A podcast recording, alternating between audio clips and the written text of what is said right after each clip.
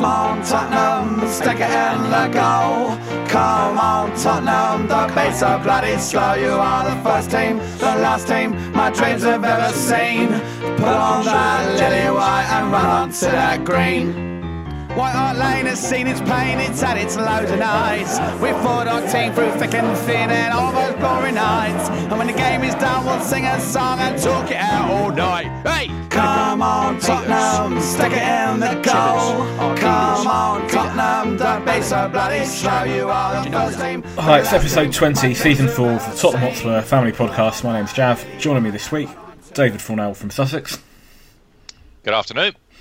and Ian Morton from Galway. Hi guys. Right, um, not so long ago there was talk of a Wembley curse, and then shortly after talk of a Wembley curse, there was talk of us not being able to t- beat teams who park the bus at Wembley. Um, David, what what Wembley curse? yeah, they're not talking about it anymore, are they? Uh, no Wembley curse now. Certainly not. Um, and that bodes really well, doesn't it, for uh, next season, moving into the new stadium. Um, so I don't, I don't see us having any problems doing that. So no curse for me. No, absolutely. I mean, but, but, but before we, we, we talk about the game, um, right, uh, looking at our looking at our um, results this season at Wembley, we've only lost one match against Chelsea right at, right at the outset, so that, that's not too too bad. We've drawn four four matches in total. Um, that's two more than we drew last year. Now, if you compare that to other seasons, aside from last season, and last season was the exception, our home record's generally been pretty good. That's not a, not not bad. And if you if you consider the last few games, um, four 0 yesterday, five two against um, Southampton, five one against Stoke. Um, I can't remember if it was two 0 or three 0 against Brighton. Might have been two. You know, we we 2-0. Two 0 Yeah, we, we look Yep. we look we look pretty solid. Um, David, you you you and I were at the game yesterday, um, taking our seats in Club Wembley and getting through hot chocolate and flake and whatnot. Um, what? Um, let's let's talk about about the about the game and and, and the goals. Um, we uh, that early goal, very whatever it was, 20, 25 minutes, I think, or something like yeah, that. it wasn't that early, but yeah, yeah, it's about 25 minutes. That- think, that, 26 that made a difference. tremendously, tremendously. I mean, this is what it's all about. But I don't accept that they particularly parked the bus.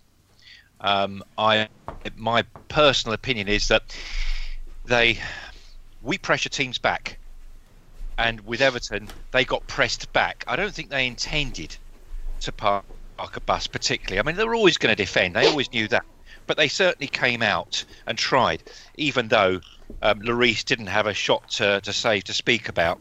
Um, but we do pressure teams into that. We did break them down yesterday after 26 minutes. It was feeling a little frustrating, just a little bit at then, and you just had that feeling, oh, is it going to be another one of those days where we don't? But once that happened, then the floodgates really opened. Certainly the second goal, the one we didn't see. Yeah, um, we um, hmm, yeah, we, we we were in the concourse and we were, um, should we say, just talking, and it just sort of happened. It was fair. We we weren't quite ready to, to get back back into our seats, but um, obviously we've seen it since. Um, Ian, um, Musa Dembele was he our best player on the pitch yesterday? Oh, he was unreal. He was superb yesterday. Uh, I would have had Son as my man of the match for the way he played, but Dembele was top form yesterday, at his best. We had a f- couple Just of moving the ball around, getting it forward. He was unreal. But he sort of he uh, he rolled back the years almost. Um, you know, there, Yeah. there's been a, there's been a lot of talk the last last few weeks, last few months. Um, you know, um, on on other podcasts, on this podcast, I've I've said it, as as I've said it on social media that um, perhaps he's finished. He can't play a full ninety. He can't play lots of games. He looks a little bit off the pace. He's a fading force. But yesterday he was superb. We had He was, yeah. we had a question from um, Lee Marston um, on Twitter. Twitter is at Lee Marston eighty one. After today's brilliant performance, has Dembele proved he's still on top? And Richard Healy says, um, just adds, was that performance um, f- uh, from Moussa Dembele back to his best? Yeah, that's it's hard to know whether you can count on him to be consistently there over the whole season to play like that consistently.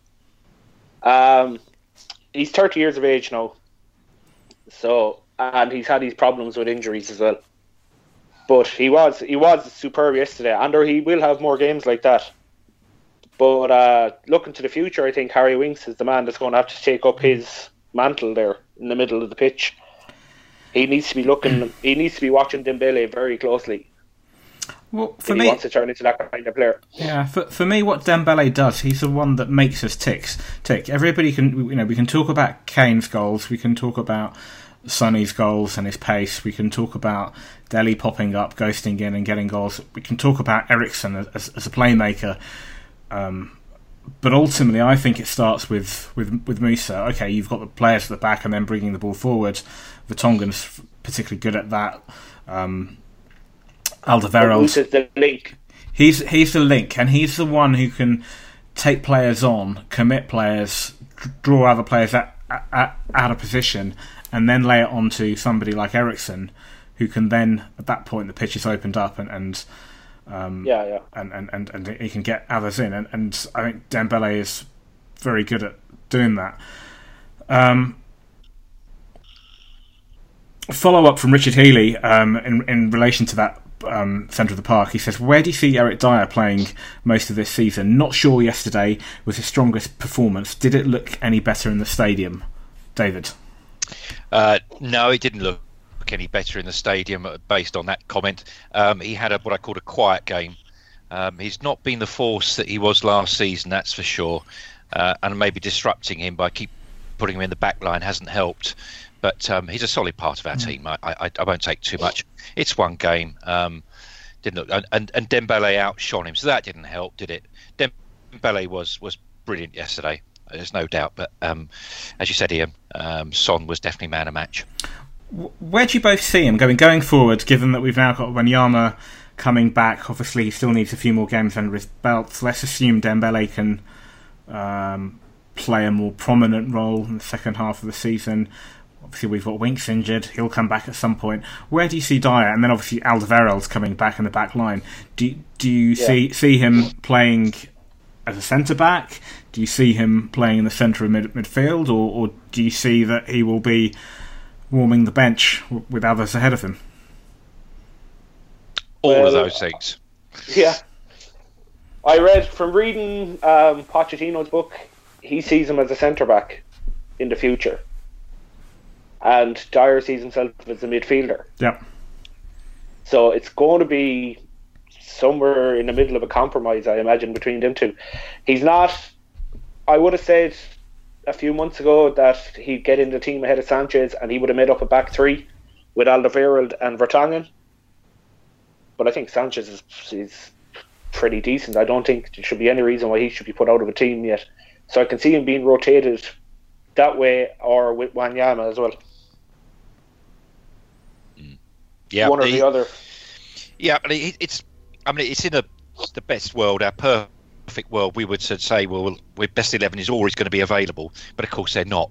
But I see Dier's place in midfield. Definitely, he's a better midfielder than he is defender. Um, I, I, as a as a defender, I see him just mid-range Premiership. That's all, nothing special. But as a midfielder and, and a sitting in front of the back line, and his his distribution is really good. Uh, that's where I see his best place. Um, Yeah. And as you say, Dembele's thirty, so with the problem with me for Dembele, I, I, I, he's a big lad. Uh, you know, the size of his thighs and calves, they're, very big. And it reminds me of a saying that Harry Carpenter said about Frank Bruno. Frank Bruno is a big, powerful lad, could pack one of the biggest punches, but after a little while, he would get tired because he was carrying his own weight uh, in muscle. And that's what um, Dembele looks like to me. That I think he will get substituted an awful lot. He will only see 70, 80 minutes at best, and then he'll come off um, and we'll put someone else freshen it up just to hold it. And I'm hoping Harry Winks will be that lad when he comes back to fitness. Mm. So I, I, he, he he does seem to tire for me, Dembele. I don't think it's his age, but it's just literally I think he has to carry quite a lot of muscle weight. Yeah, I think you know time doesn't stop for no man, and, and he's had a few injuries, and, and that's a good point about just his, his physique and, and, and the way, as you said, the way he he, he carries. Um, I think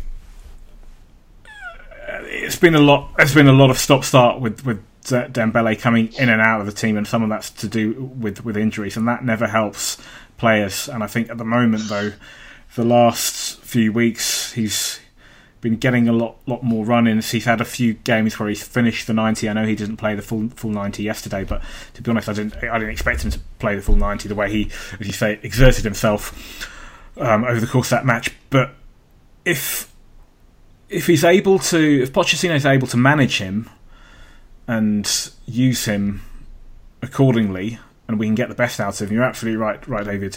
There will be times where games where he'll after 60 75 minutes whatever it might be he, he would have done the damage. And we can bring on a Winks or even dare I say it bring on an Eric Dier just to, just to shore things up. Um, yeah.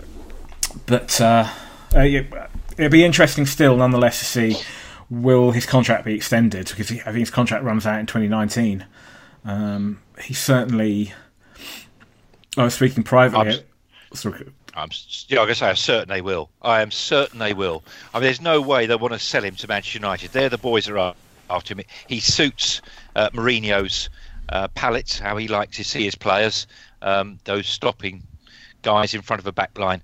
Last thing we want to do is to improve Manchester United. No, we'll give him another contract. I've no doubt.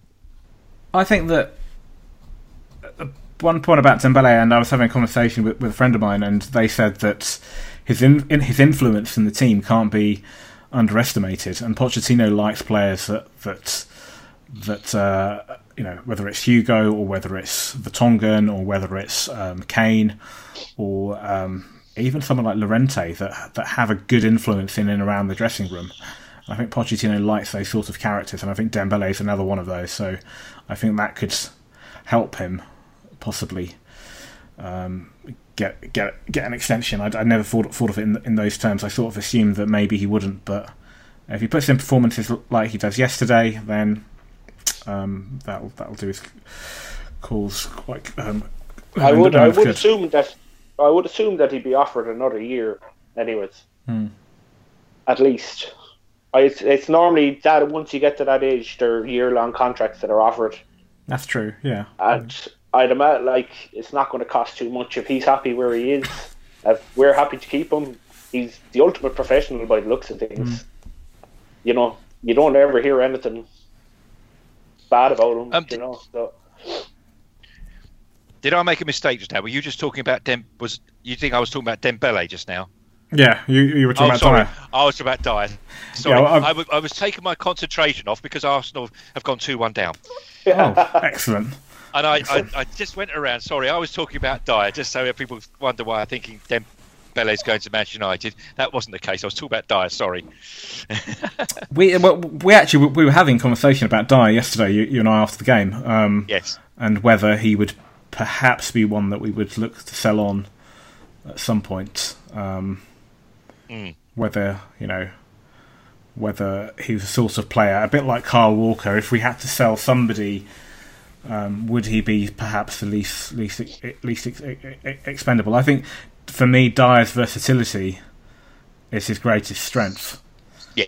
Yes. Um, arguably, it could be his, his Achilles heel. Just on where his favourite positions. I, I, spoke to so many different people about this, and and everybody has a, has a different opinion. I I disagree with you, David, and I think that I, I agree with Pochettino on this, and I think he's ultimately a centre back. I think that's where he'll end up.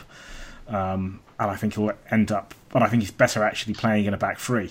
Um, at the moment, though, I think playing in midfield and particularly when, when we play with a back four, I think um, it's suited to him playing in midfield because he can drop back.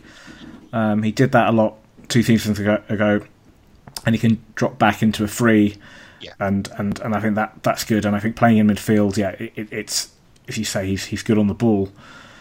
Yeah Well, if oh, you compare him to, to Wimmer, yeah, when we had Wimmer, you wouldn't have trusted Wimmer to, to pass the ball out from the back line. No. Now he was our sort of substitute backline player, but Dier you would, and he's a he's a great, as you say, great utility player. And you're right. I mean, he, in in a few years' time, if he slows a little bit, that he might well decide to go back into the back line and, and talk to everybody from there. I think, I, yeah, I think that, that certainly if he slows down, that that's naturally that's that's where he would fall. But I also think that he will learn more about the game playing in, in, in, in midfield, and ultimately, as he matures, I think he will fall back into the into the back line. I, and I and I think that that's where his best position ultimately will be. A bit like, for example, and Ian, you, you'll know, know this, um, an ex-Ireland international. Um, Paul McGrath, who, who could play both in midfield and at the back. Um, Yeah. There have been others, um, Marcel Desailly, um, even our own Ledley King, as I recall, played in both Starts in the positions. Yeah, yeah. Yeah. Um, we, we, we obviously won that emphatically 4 0, but the fourth goal, what a goal. I mean, what a team goal. Yeah, superb. It was just if if if that had been City who'd scored that goal, people would be eu- eu- eulogising about it for weeks. Um, yet, I don't think beyond our su- fan base, our, su- our, our supporters, I, didn't hear a, a great deal of pe- people on on on the TV um, going on about it. I thought it was just a brilliant goal, one touch. Oh, well, I thought it was quite interesting. It was every player touched it apparently. Really? Yeah, I didn't hear that. Yep, yep, including Lloris. Yep, yep. Every player touched it in the in the build up. No, neither did I. I'd have to look at it. I, I'll I'll play it again at this later stage and uh, and check out and see what happened. But yeah, they say Yeah, every, yeah. every player uh, player touched it, or at least once anyway. Um, yeah, it was it was a it was a tremendous goal. Lovely It, was, it is. It's, it's beautiful to watch. Like when when football flows like that, it's what's beautiful about it. Um, it's great to see us doing it. Uh, we're well capable of it.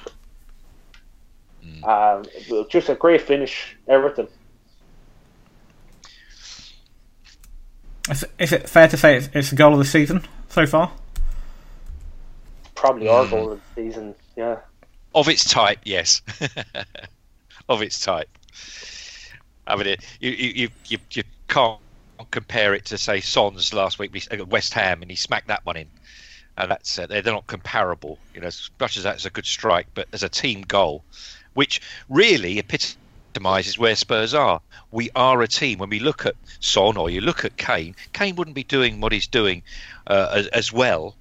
I mean, he'd be scoring well, I'm sure, in any team, but he wouldn't be scoring quite as well as without the rest of the team around him. And and, and that goal epitomises where we are today. hmm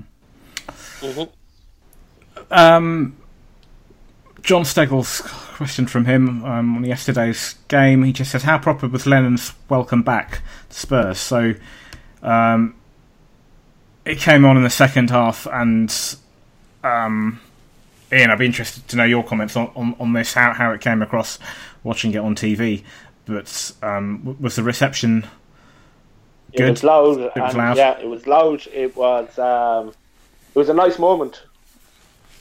It really, you know, it just that's how it came across. That the whole stadium stood up to welcome on, welcome him onto the pitch. I was hoping that's what was going to happen. I assumed that's what was going to happen. He's very much uh, still in the hearts of all the Spurs fans, I think. And it it came across really well on the television. It was noted by the commentators as well. Um, but yeah, it was. I think I thought it was a touching moment, to be honest. Yeah, I can't remember exactly the, the time frame, but it must have been 12 months ago when it was announced that um, he um, he was having issues, uh, mental mental health issues, and and whatnot. And for him to come through that, um, I assume he's come through that the other side. Um, and black back playing for Everton is um, is, is, is amazing, really, and, and, and just nice to see. And yeah, um, the the reception within the stadium was, was very good, and I'm glad that came across on TV. Yeah, it's- it's- Go on, carry on. Yeah. No, I was just saying it, it did. It certainly did come across on the television. It is. I just, I would like. I'd like to echo what Jav said there as well. It's it's great to see him back playing, um, and getting minutes on the pitch, and just hopefully feeling better about himself. Yeah, it, it was just under a year ago, uh, just the end of last season. It was when he, he, broke down. But it was a lovely standing ovation for him. We all stood up and applauded the lad. I'm sure. I, I just I was just hoping it wasn't going to give him too much of a boost. Didn't want him running, down the other end and scoring. um, question from Rob Cracksford, just saying, following up on victory, he says he's looking forward to a nice Manchester City win today, in spite of that in, in Great Walker. Um, and let's see, that's a, that's a little bit later, and I've also got one eye on the the Woolwich game, who um, you mentioned, um, David. Um, Bournemouth yes. are now two one up with what five minutes yes. left. yeah. Yep, yep, yep, yep. And there was a an Arsenal supporter actually in tears just now. Oh, it was nice. was, I seen it. Uh, yeah. It was enjoyable. I was I was in tears with him, only for different reasons. um, now, before that wonderful goal, obviously Kane got a, a, a, a couple, um, adding to his tally, leading goal scorer, 20 goals this, this, this season, and um, he broke another record. Uh, it, it 98 Premier League goals, overtaking Teddy Sheringham. So that's, that's a record for us um, in the Premier League. Of course, top top flight football started long before the Premier League. Um, not really going to say much more about Kane because I think we've we've, we've, we've sort of covered it in previous podcast quite quite a bit. But the first goal, um, Heung-min Son on the score sheet once again. That's what five goals in five consecutive home games. Um, yes, very impressive. Um, question from Karim Kronfili.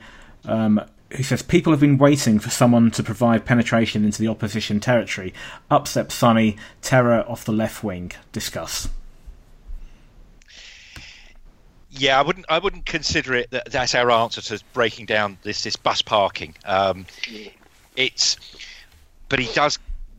I do notice now that when he gets it out wide, I mean, he puts chalk on his heels, gets it out wide, foot on it. He definitely attracts two defenders now. So he's brought. He's been brought to the attention of many coaches that he's doing a lot of damage. Um, and if he does that, that's when you start to, you know, brings it back into midfield. Then you've got a little more space in the middle. So he is doing damage in that respect, not directly sometimes, but indirectly as well.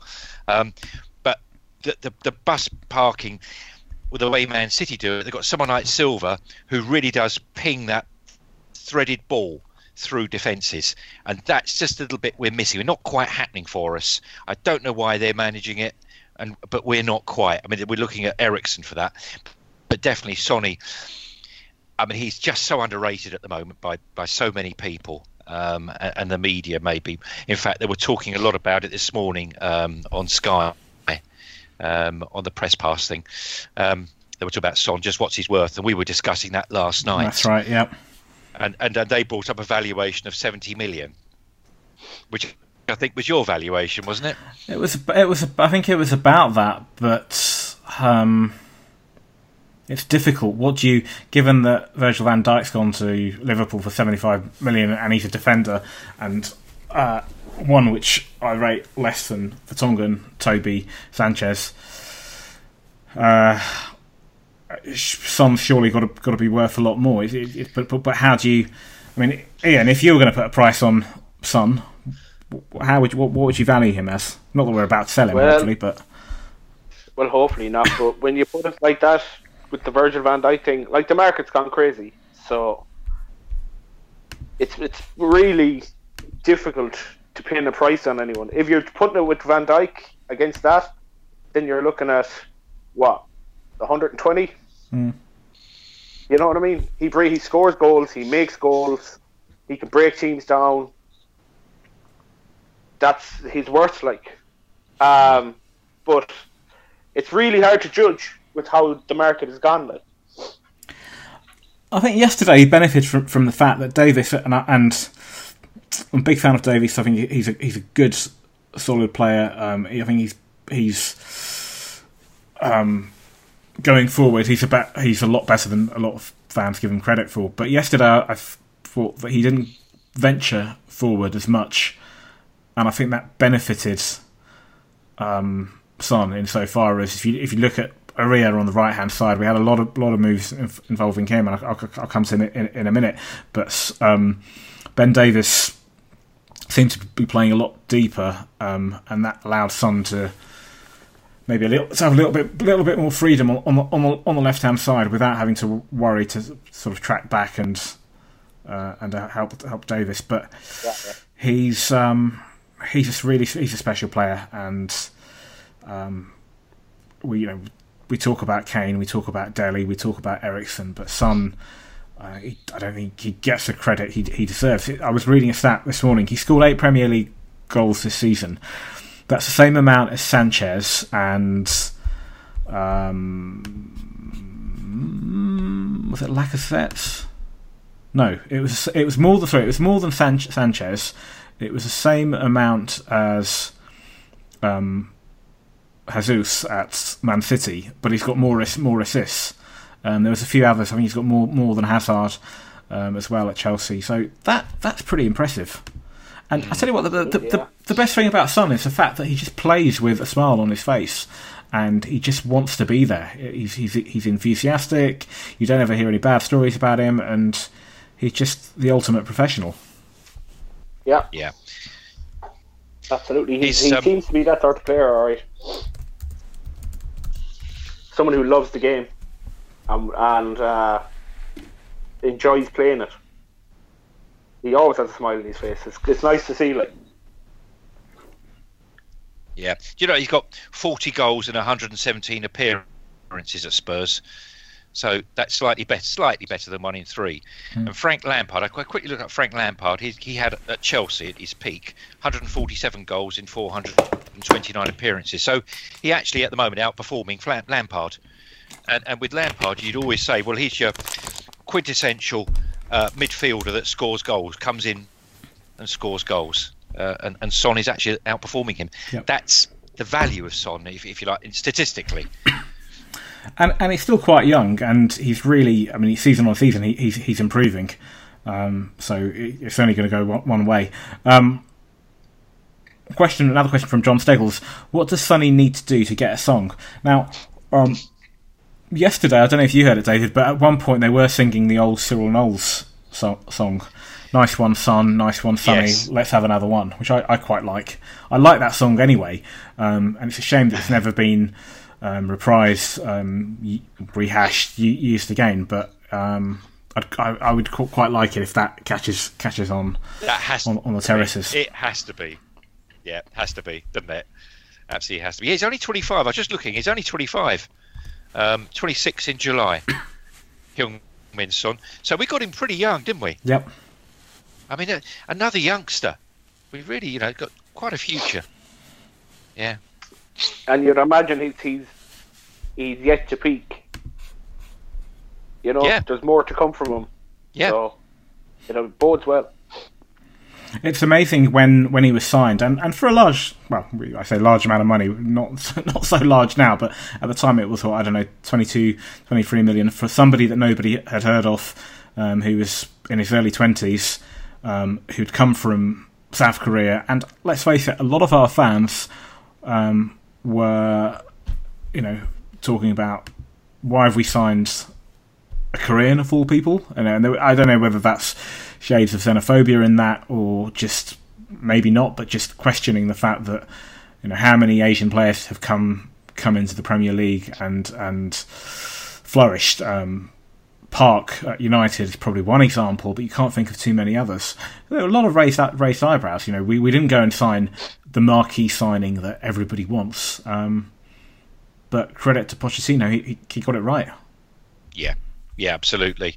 Um, I think the value, as you said, 22 million, about 30 million euros we bought him for. Mm. Um, and at the time, you're right. I don't think there's any xenophobia about it. I, I think it's just simply, well, how many, as you say, how many top-notch players have come out of the Far East? Very few um, in Europe. But this boy is, is just one of the best. He really is. Yeah. Absolutely, yeah. He's superb. He's a, he's a great player. He gives us a lot. He adds a lot. I would like I like that. I wouldn't say it was xenophobia. He obviously done well in the Bundesliga, but I don't. I wouldn't have taken much notice of what's going on in the Bundesliga. But he obviously he, he definitely impressed. Yeah, he, as you said, And Pochettino seen something in his play that he knew he wanted him.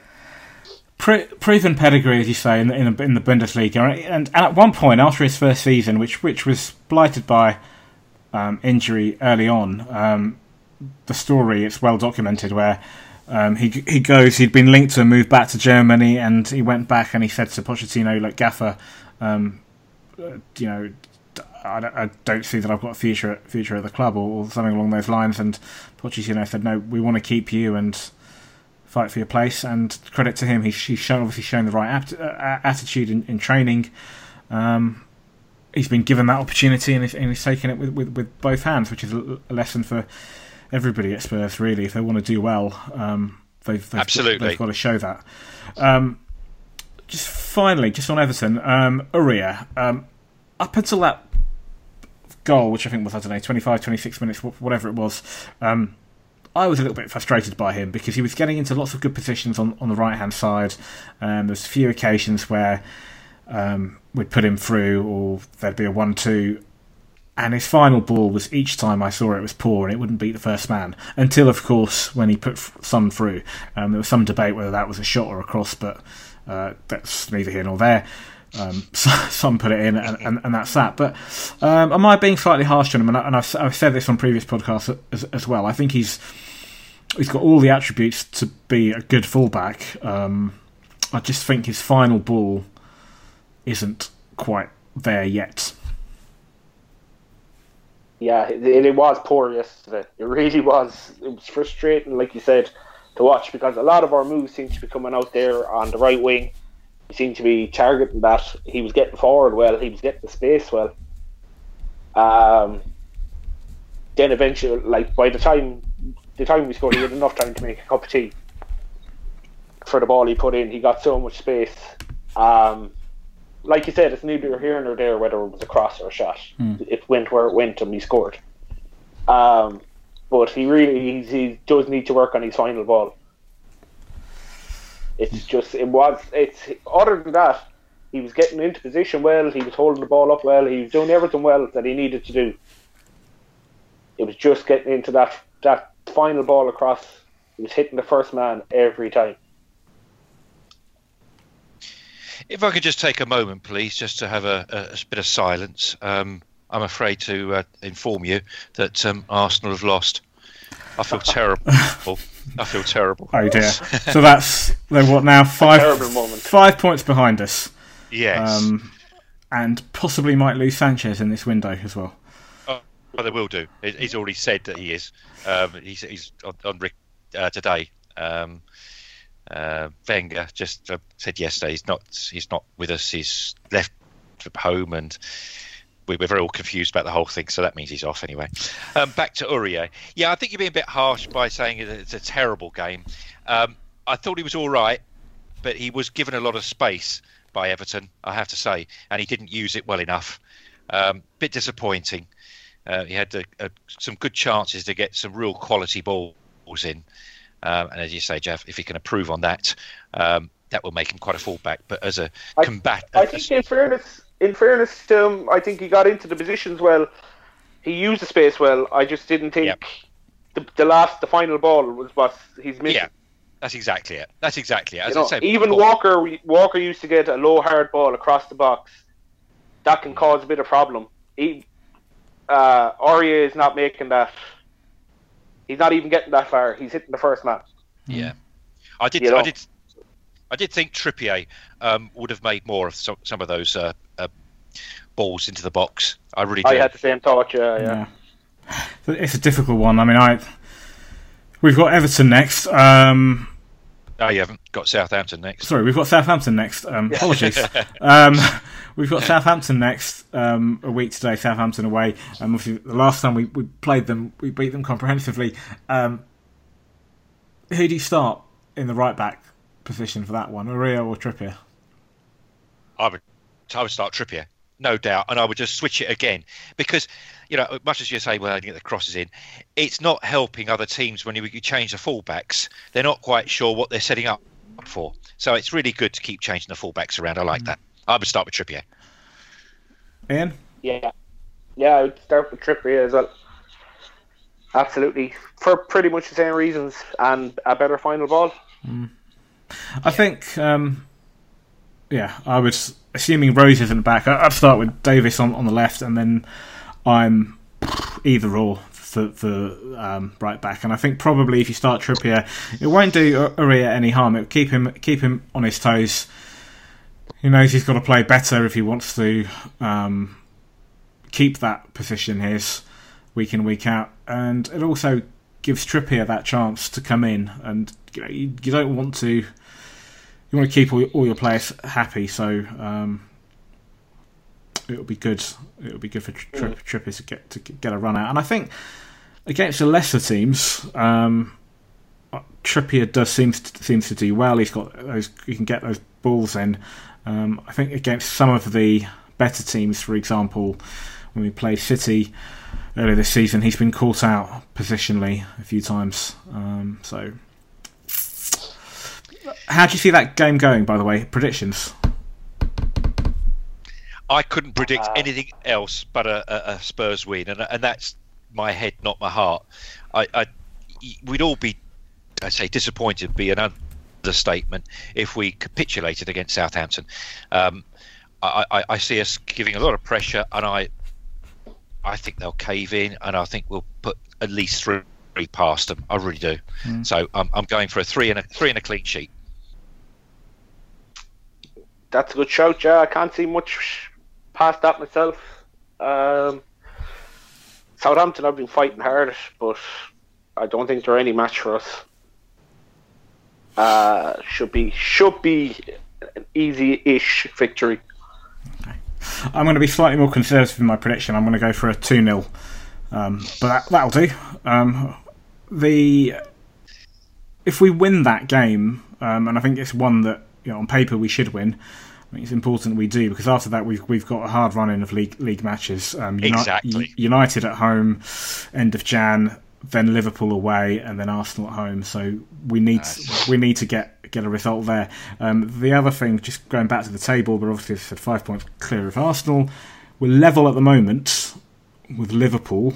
Both of us have 44 points, but they play City um, later this afternoon. And should they lose that, even a 1 0 defeat, would mean we would leap, leapfrog them into fourth on goal difference. So hopefully City can get a result there. Although they haven't won, um, I think they've only won once at Anfield since 1981. That's uh, that's a it's a tough statistic, and I can't see them having an easy game today either. So it won't be they won't cut through them. Then again, they might, it's hard to know. I can't see it, but they have yeah. been pretty unbeatable all year. Yeah. No, I, I, think Liverpool give them a heck of a game today. Mm. Actually, I think they'll go for them, and I, you know, I, I put them down for a draw today. Well, that's yeah, it could happen. If they do draw that match, hypothetically, if they do draw, and I've, I've heard that Van Dijk was was out for Liverpool, if they draw yeah. that, that won't change our position. Um, we'll still be fifth, but we'd only be a point behind Liverpool yeah. at that point. Whereas it is Chelsea dropped points yesterday. We're, we're, three points behind them. Three points behind United with the game in hand. So um, top four, top three. Dare I say it? Second. Oh yeah, it's, all, it's, it's, it's still... all there. It's a great shame Man City are running away with this. If they were down in the mix, we've got five, six teams, you know, that just mm. absolutely bunched up, and, and that's that's really good for the punter, isn't it, to, to watch these games? It's so tight. But Man City have rather spoilt it. It's not good for the Premier League for one team to dominate quite so hard. But other other than that, Manchester United are coming back towards us. Chelsea are coming back to us, um, and, and Liverpool doing a little bit of that as well. Mm. So um, it's all there for us. And as you say, it's that next few fixtures um, after Southampton when we've got all that with Juventus in the middle as well. Yep. Tough. It's going to be tough. Very tough. It's going to be tough, but you know that's we, we those are those are the games that those are the matches that we want to be involved in as a, as a club, Absolutely, and yeah. and um, I'd rather be.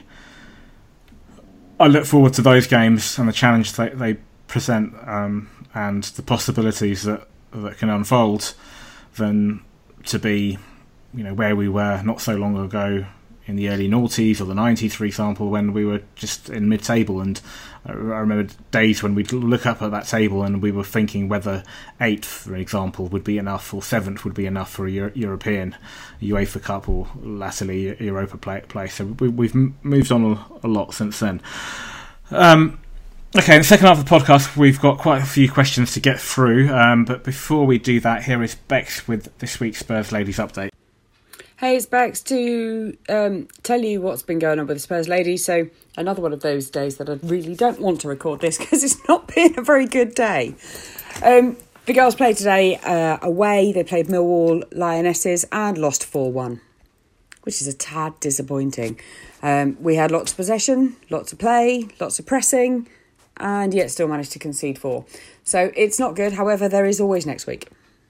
Girls are still kind of mid-table-ish because of the way the other results have gone. Uh, it's not perfect, but it, it it is what it is. So onwards and upwards. They don't play again until the twenty eighth in the league. Uh, that's the game against Sheffield. That I think I talked about last week. So I clearly missed this week's game in future. Oh, anyway, sorry people. Um, for anybody that doesn't know, I'm doing a degree and it's kind of messing with my head at the moment. So, other news from the world of women's football is the news that Phil Neville is being considered for the England manager's job. I don't quite understand that. He has less qualifications than the current incumbent, who is a caretaker manager. Um, Mo Marley has won stuff. Phil Neville hasn't even managed in his own right. So, we'll just have to wait and see how that plays out. But again, it seems the FA are doing what they do best, which is jobs for the boys. Anyway, that's it for me. Uh, I shall not be talking next week. Stop all sighing with relief. And um, I shall speak in a fortnight's time. Cheers, thanks, bye bye. Welcome back to the second half of the Tottenham Hotspur Family Podcast. Thank you, Bex. Right, uh, let's finish off with a few questions. Um, Darren Pamanter, um, apologies if I've mispronounced your name. Um, carrying on from last week's substitution conversation, again, maybe some odd changes. I know Kane was on a hat trick, um, but this was a great opportunity to give Llorente some minutes. Um, in the second half, and why Sissoko? Um, we've, we've got a few questions on, on Sissoko a bit, a bit later. Um, he seems to be uh, running subject each and every week. Um, anyway, uh, Darren goes on to say at 3 0, I'd have done the following Llorente for Kane, Wanyama for Dembele, and then Lamela for either Eriksen, Alli, or Son. And he just goes on to say, Great podcast, listen every week, keep up the good work. Thank you, Darren. Um, substitutions. I mean, you can't. We won the game 4 0. You can't fault substitutions, can you? No, I I made uh, I had a look at this after I seen that question. I had a look and it was Wanyama for Dier, which is a like for like. He su- I think he suggested Wanyama for uh, Dembele, Yep. which is basically having two defensive midfielders on the pitch when you're well, were we three 0 up at that stage. I think you're so it's pretty needless. I think you, I wouldn't have made that substitution. So Wanyama for Dier is pretty straightforward. Sissoko came on for Dembele. That's and right. Lamela and Lamela come on for Eriksen. And the, the subs that we didn't use were Trippier, Walker Peters, Llorente, and Vorm. So the only one really there out of the what's left on the bench, Trippier maybe comes on for Aurier or I you can't take Kane off on a hat trick. I hate seeing a striker coming off on a hat trick. So I would if Llorente was going to come on, he's going to come on for Son, and I don't think Son deserved to be taken off yesterday. So Yeah, I think with with yeah, Wanyama for Dem, for Wanyama for Dier was a lot like for like, and, and it also gave Wanyama a few minutes on the pitch. Um, Yeah. Dembele, um, he wasn't going to play the full, full ninety, and he'd done the done the damage. So if you're going to if you're going to take him off, who'd you bring on? Um, I'm afraid the only other sort of central midfield option was Musa Sissoko. Sissoko, Um, yeah. You could, I think, you and I talked about this yesterday, um, David. You could have made perhaps a case for bringing on Lamela earlier than than than than was brought on. Not that we needed to change the game at that point, but just to give one of those other players, I think was it Eriksen in the end that came off, a rest and Yes. maybe give Lam- Lamela a little bit of run out. Yeah, absolutely. I, I, I wanted to see uh, Lamela come on earlier. I wanted to see him give them some time on the pitch. I, I think he's still a tremendous talent. He's like a new signing, but we need to give him game time, get into it. Um, and and yeah, I still saw yesterday. A, I know we were we were buzzing out there, and Eriksen probably wouldn't have got his goal or something if we brought him on too early, Lamela for him. But even so, I'd love to have seen Lamela. It's one thing we were talking about uh, as Pochino is his substitutions, and we were. That's not to do with this week, but in, in previous weeks, I think he could have changed things a lot earlier, um, and he and he seems to not want to. And, and this, we're all still wondering whether Sissoko has got something on Poch, whether he's got some uh, incriminating photographs. I think is what we were suggesting somewhere along the line because uh, somewhere along the line he's he's getting uh, more game time. Now I've been a Sissoko sort of support, sort of supporter. I, I, I he's a beast of a guy, and he is fast, but he does need a lot of grass in front of him to do it. His control is pretty poor, um, but it, it, it's it makes me scratch my head now. I've seen him for long enough, and I think someone said the stat was that Sissoko's had um, more game time than any other Spurs player this season, um, which I, am a bit surprised about. But uh, recent times, the way we play does not suit Sissoko. That's the issue. Short, quick passing is not what Sissoko does. He wants that ball a few yards in front of him so he can gallop onto it. I understand when t- times have been brought him on as a physical presence in that midfield, and he is a big guy, and he probably hurts people when he sort of steps in. But when it comes to that real incisive, we'll talk about bus breaking down, which was last uh, last week. Sissoko was not going to be that person. He was never. All he was doing was sideways passing. It was awful to watch, um, and, I, and I could understand. I, and I, I now don't see a great future for Sissoko. Mm. Not the way we're playing. I really don't. We had Lamela on. Yeah, we had a few questions on Sissoko. Your comments, um, Ed Brad, coincidence that we seemed more fluid going forward without Sissoko. Um, I think you sort of touched upon that. Yes, probably he's not the he's not a technically gifted player or one who can um, who's uh, should we say intricate with his passing and can unlock defen- defences or keep hold of the ball necessarily. Um, Kent Goodrich, how can I get Sissoko to comp- compensate me for the remote I destroyed when I threw it at the television after his fourth wide- widely misplaced pass? Um, and then Paul Simon, love him or hate him, we keep hearing that Sissoko has played in more games this season, as you alluded to earlier, than any other Spurs player. What are your thoughts on this, and how logically your weaker players will tend to play um, the easier cup games with the, with the youngsters, and also never get rested because they're they're expendable. So this would tend to be the case. Surely our most played players should be our best players, not our most average ones. He's got a point because for for all that game time that he's had, surely he should be fresh and in tune and on the same wavelength as all the other players. Yep, he mm-hmm. wake up. Yeah, I agree. Like to a point, yeah, I agree. It's it's hard to say. Like I don't. He divides opinion like no other player in the team, and he does he should be fresh, and I just I don't think he adds anything. And with a fully fit Winks, a fully fit Wanyama, a fully fit Lamela, I don't see where he gets in. I don't see where he gets the minutes. Mm. I don't like he's not in our best 11, he's not in our best 14, 15.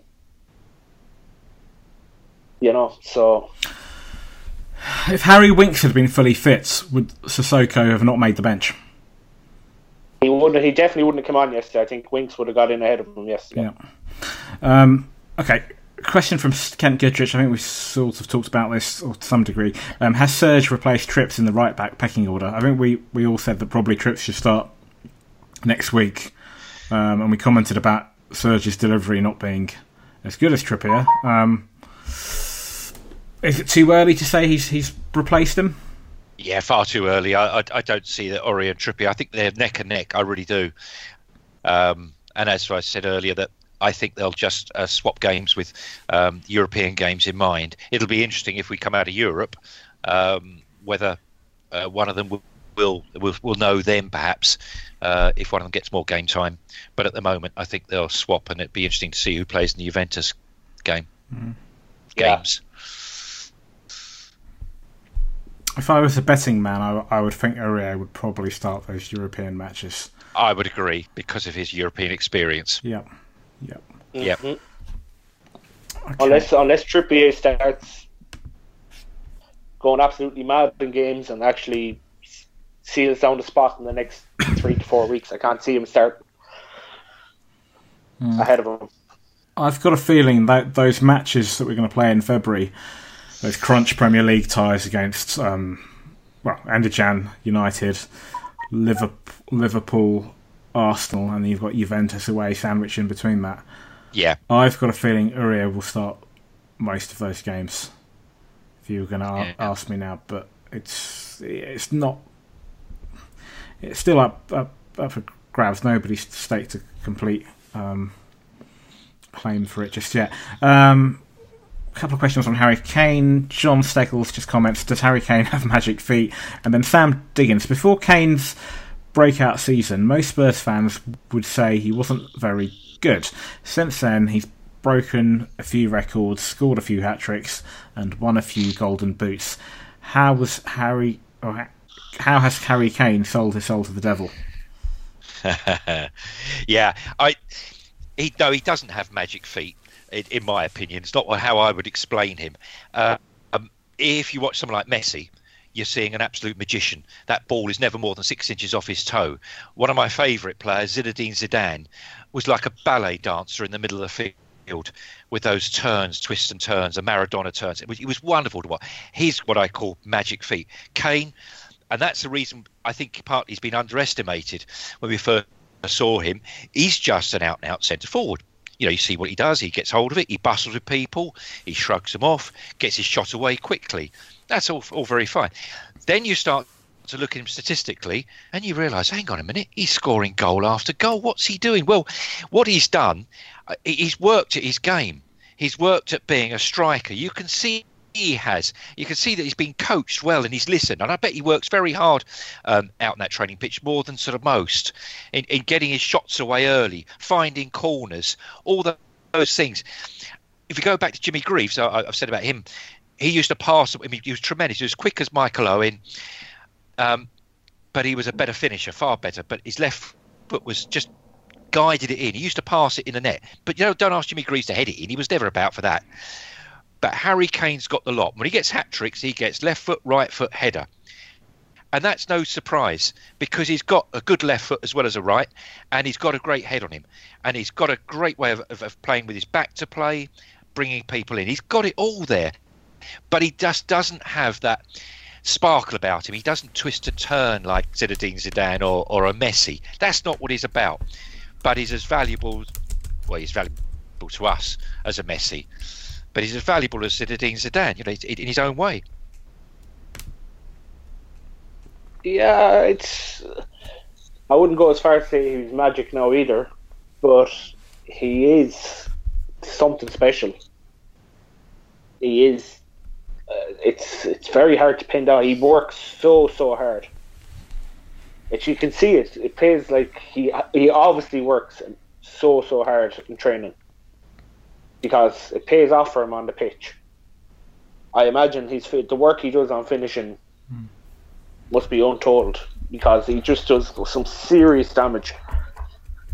He's just he's always in the right place. He works on that week in week out. I imagine because he's just he's so good. It's just it's hard work, perseverance, good attitude, um, and he's just self-determined. Um, you mentioned, you know, Ian. He gets in all the positions. Um, David, you mentioned earlier about you know his ability to strike the ball quickly, um, and those things, and and have the greediness, maybe so, single-mindedness sometimes just to just to shoot on goal. I mean, he's, he's I think he's got get so many sh- shots in it, shots on target. Not all of them go in, but um, eventually one or two will do. Um, one side of his game that he's worked on this season um, is his left foot. Now, um, Bradley Bradley Allen, who used to play for QPR, um, but he's off the the Allen dynasty, Yeah. dynasty Clive, yeah, the clan, Clive Allen, Paul Allen, Les Allen.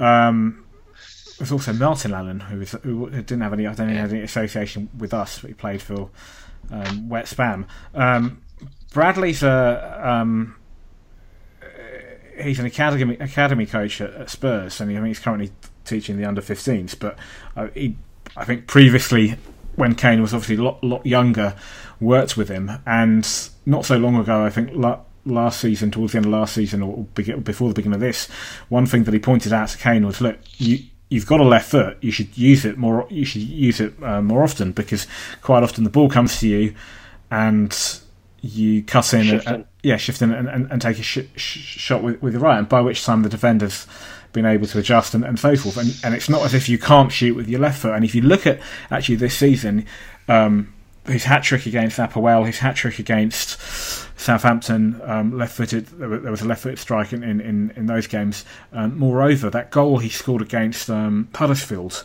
where the ball came to him and his back faced the goal, he turned, beat a few defenders, and then just it was almost Bale-esque his finish with his left foot. Um, Yeah. These are things which perhaps he wasn't doing last season, but now he's starting to to, to do, and that that all will increase um, the percentage of um, goals that he- he'll get over the course of the season. Mm. I would like to add one thing to that is that Harry Kane and I'm going to bring Son into this. Both of them defend. Both of them chase the ball down. Yep. There aren't too many strikers that do that. I was saying about Jimmy Greaves wouldn't have done it, that's for sure. But Aguero doesn't do it. You know, these are top players, and I don't think that Lacazette does it much. But Harry does. He, he will still chase around. You can see him up front there, chasing him to Everton yesterday. They were chasing him. And Son particularly. In fact, he ended up back in left back a few times. It's very, Um, you know, very much Pochettino's philosophy, uh, defending Yeah. from the front. Yep. And, and they and they do it. And, They and have to do it. Yeah, yeah. Yeah, but it, I don't have to. But it, it, well, they do have to. But I, I sense they want to. I really Yeah, do. it's part. Yeah, they enjoy doing it. It's part of the game. They, they're Yeah. Yeah, yeah. Okay. Um, another question from John Steggles: Will we sign anybody in the window? Ian. No, I don't think so. Okay. David. Uh, I think we will, um, but I think it'll be somebody again you don't know. I think it'll be a, a youngster again, and, and it will appear from somewhere.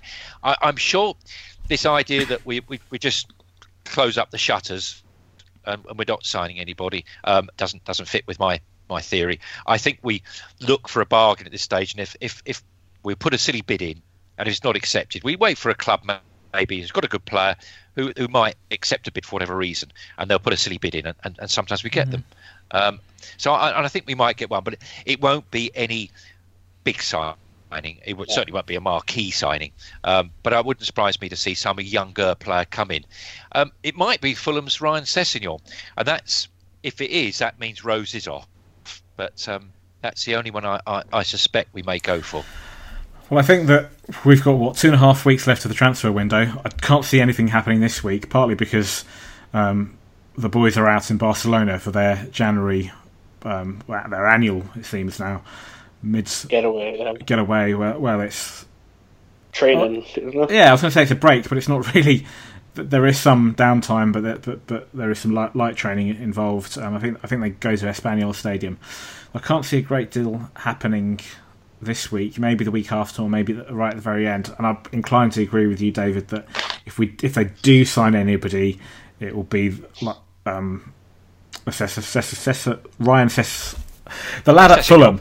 Yeah, I, Yes. lad, the lad at Fulham, and we'll probably loan him back. We'll, we'll do a Dele Alli. I, I can't.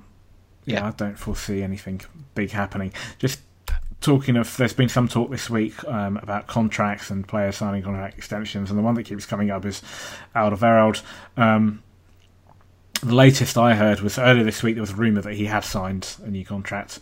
Then Yeah, I'd heard that. then it was he's he's in talks and it's going to be later in the month or something. And now the latest, the Times reporting that um, he'd rejected the latest contract offer. Kent Goodrich says, is that, is that anything to worry about? It will be sorry to worry about if he has rejected it. If it keeps, That's always yeah, a if worry. it keeps going on, yeah, it's going to be a big worry. Hmm. But it, like, he needs to be paid what he's worth. If that's the problem, if that's what's holding it up, then that needs to be sorted out quickly. But uh, like, I'd, if it does come out that he did, if it is true that he did reject the contract, that is a worry. But But like you said, you've had three different rumors there Yeah. in the space of thirty seconds. Do you know what I mean? So I, I think it's the fact that we've got, as you say, three different different rumours. I, I, I take them all with a pinch of salt. I think Mm. it's fair to say that probably, almost certainly, there are contract talks. I'd say that he's pr- almost no doubt trying to negotiate the best deal for himself. Why not? This is probably going to be. He's at a crossroads. He, this will be his next contract, whether that's with with us or whether that's elsewhere, will be his last probably big contract. He's in his late Exactly. twenties, so um, he's he's got to decide: does he want to play elsewhere? Does he want to play at Spurs? I think he probably wants to play at Spurs, but he, he- I don't think it's just about money. I think he other things will, will, come into it. You know, who, who we sign, are we progressing as a club? We know that we are progressing with the stadium, but I think trophies, I think other signings, and I think yeah, not just not just increasing your wages, but showing that you're going to do that across the board and showing that that's where you're heading as a club. I think all of these are important things. I think he's he's no doubt negotiating the be- the best deal, and um, we were in a similar situation last season, beginning of last season with with Eriksen, um, and there was talk of he had rejected a contract, and eventually he, he signed one. Um, you've got to go even further back with with Jan Vertonghen. His contract was, was was running out, and he he signed an extension. So I'm not too worried. Not too worried. And My, it- my, my, my opinion is that he, he runs out in the summer of uh, 2019. The contract he's on about reported 50,000, and they're talk, he's talking about doubling it, and I think Spurs will. I, I think they're going to make a statement because I think Man City will go for him, and I think they'll offer him a, a fortune. But I think Spurs are going to try and head him off um, and double his wages. I, I think that's what will happen, and I think with, it's with the added money coming in next season from the new stadium, and I think they're going to um, go on the back of that. I think they can now, Spurs. Yeah, let's hope so. Yeah. Okay. Final question. Um, another one from Karim from Philly. He says there are so many calls and media pressure for Spurs to buy some big name signings. Would that endanger, endanger the philosophy and the academy pipeline if Spurs stop giving the youngsters time to develop? For example, Josh Onomah getting stuck at Aston Villa, maybe at Carter Vill- Vickers. po- po- You could argue maybe at Sheffield United. Maybe our Dembele success, successor in the wings. Yeah, hmm yeah. I mean, uh, all I can remember, if I go back all the years, and I remember Steve Perryman making his debut, and then John Pratt making his debut, going back years, and, and that was sort of oh, a couple of youngsters. Spurs didn't bring that many youngsters through at times. There's only one or two every couple of seasons, and I don't think we're actually that far away from that now. We've seen Harry Winks come through. Um, we've got Kane on there, which are homegrown players. I I don't think it'll upset that balance. And even so, if we have any ambitions, unfortunately, and we have, to battle for the, the title, we do have to buy. Um, as I say, it's, it's looking for for Miss Right, not Miss you know Miss Right now, not Miss Right. Um, we can't be waiting sometimes for the youngsters to come through. We have to go and get that target. At some stage, we will go out and get a marquee signing if we have any ambitions to win the Premier League and, and be battling at the top. So it's, it's it's what we'll have to do. Yeah, I agree. Yeah, I can't see us progressing much further than we are now without doing it. We need like that one player to push us on, to putting pressure on rather than we need to be winning things now. You know, um, who that is now is a different question Yeah. altogether, but we really do. It, it'll be a massive statement of intent as well. Yeah. You know, it would be a huge statement of intent if we brought in that marquee player, someone huge, a proven winner somewhere else, maybe you know, mm-hmm. someone that who's fallen down the pecking order in Barcelona or Madrid or something like that, but has won and has done it all and yeah, you know, can add something to our team. There's a there's a player at Madrid who's who's won a few trophies. Um, he's he, he's in his late late twenties. Um, he's got experience of pre- playing in the Premier League. Um, really, yeah. What I would what I would give to, to have Gareth Bale back at back at Spurs. Um, he would add something absolutely, yeah. And you know he what? I, I, would take him even even with all the injuries and the fact that he he doesn't play as often as. Uh, yeah, why not? Why not? I, I, he, I'd take him back. Only, he's only twenty eight. Yeah he's not that bad. But uh, it, it's all to do with wages, isn't it?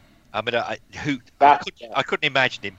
Oh, I could imagine him coming back to Spurs and saying, "Yep, yeah, you know, whatever." It, it's I've done my time at, at, Madrid. I've had a great time. I, I time to come home now, and I could see him considering Spurs. But I just I can't see him saying, "You know what?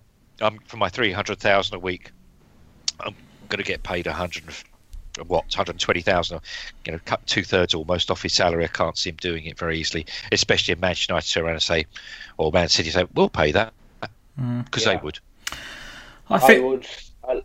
It's hard to it's hard to see him coming back, but if it's true about his contract when we sold him, we have first refusal on him. Oh, I bet we have. So that would that could be interesting if the chance come up. Yeah. I would I would take. Um, I, I, know that a lot of fans, Spurs fans, are not big fans of him after he left. But I would take not only Bale back if, if that was a if that was an option, but also Lu- Luka Modric. Modric as well. I'd take Modric. I, yeah, absolutely. I, would take both of them back. And and uh, personally, yeah. I've I had no issues with, with Modric. I had issues with Modric the previous summer when he was linked with Chelsea.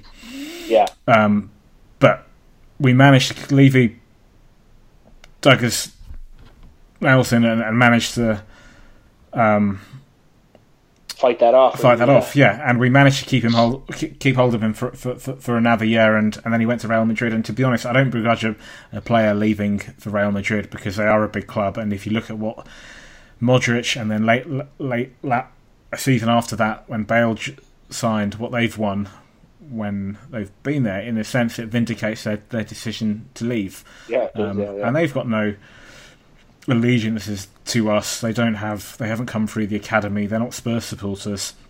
They did their time at Spurs, and they've gone on and, and won stuff. But I I would take both of them back. Um, the experience did bring is massive. Yeah, the yeah. team they left is a different team to what they'll be coming back to. And I don't think they would. I actually don't believe that either of them have particularly big big egos in the way that, say, I don't know, Ronaldo oh. or, or um, Sa- Sanchez, we, we talked about earlier at Arsenal, have, for example. And I think both of them would actually help the young academy players um, in the pipeline. There's, there's a lot that dare I say, even somebody who's who's broken through, like Harry Winks, for example, could learn from playing with those players. Yeah. That I, I read, I read, did I read a line somewhere earlier today where Son said Kane is younger than him, but he's still learning from him. Which is, if it's true, if it's a true quote, it's very, it's very telling. Do you know what I mean? That you can still learn from people, the players around you, even if they're younger players. Like, do you know what I mean? Or older players, or whatever. There's still a lot to be learned.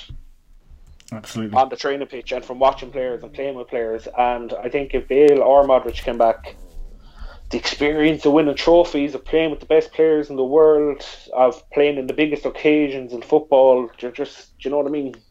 They can pass all that on. They can bring it in with them. They know what it is to win trophies, to be in that big moment. Do you know? Mm. It, it, be, it could be vital experience, really. Like, do you know what I mean? We have a young squad.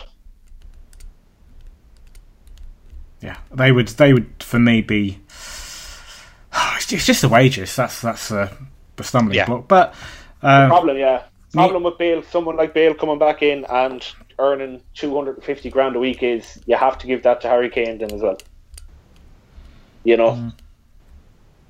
you have to like you have to match it. Well, I think I think the, the, the, the Toby, not just the Toby, but also I mean, there's talk of Kane getting a, a new contract. I think how far we believe he's prepared to improve those players' con- contracts um, will be a good indicator of where we are next season once we move into Yeah, the new, yeah. new stadium Yeah, in, yeah. in terms of Yeah. signing, should we say, higher profile players. Um, right. Next podcast will be a week today. We'll be recording pretty much straight after, or maybe half an hour after after the Southampton game. Um, all that's left to say is thank you, David. Oh, th- thank you very much. Thank Have a you, good week. thank you, Ian. Thank you, guys. Great uh, talking to you. And until then, the future's bright, the future's lily white. Good night. Come on, Tottenham, stick it in the goal. Come on, Tottenham, the beats are bloody slow. You are the first team, the last team my dreams have ever seen. Put on that lily white and run on to that green. White Hart Lane has seen its pain, it's had its lows and highs. We fought our team through thick and thin and all those glory nights. And when the game is done, we'll sing a song and talk it out all night. Hey! Come on, Tottenham, stick it in the goal. Come on, Tottenham, the beats are bloody slow. You are the first team, the last team my dreams have ever seen. Pull on that lily white and run on to that green. Oh, we've seen them come, we've seen them go. The names up on our shirt. Gods have failed as men are hailed and faces in the dirt. Now gather round and sing it out, and we'll talk out over her.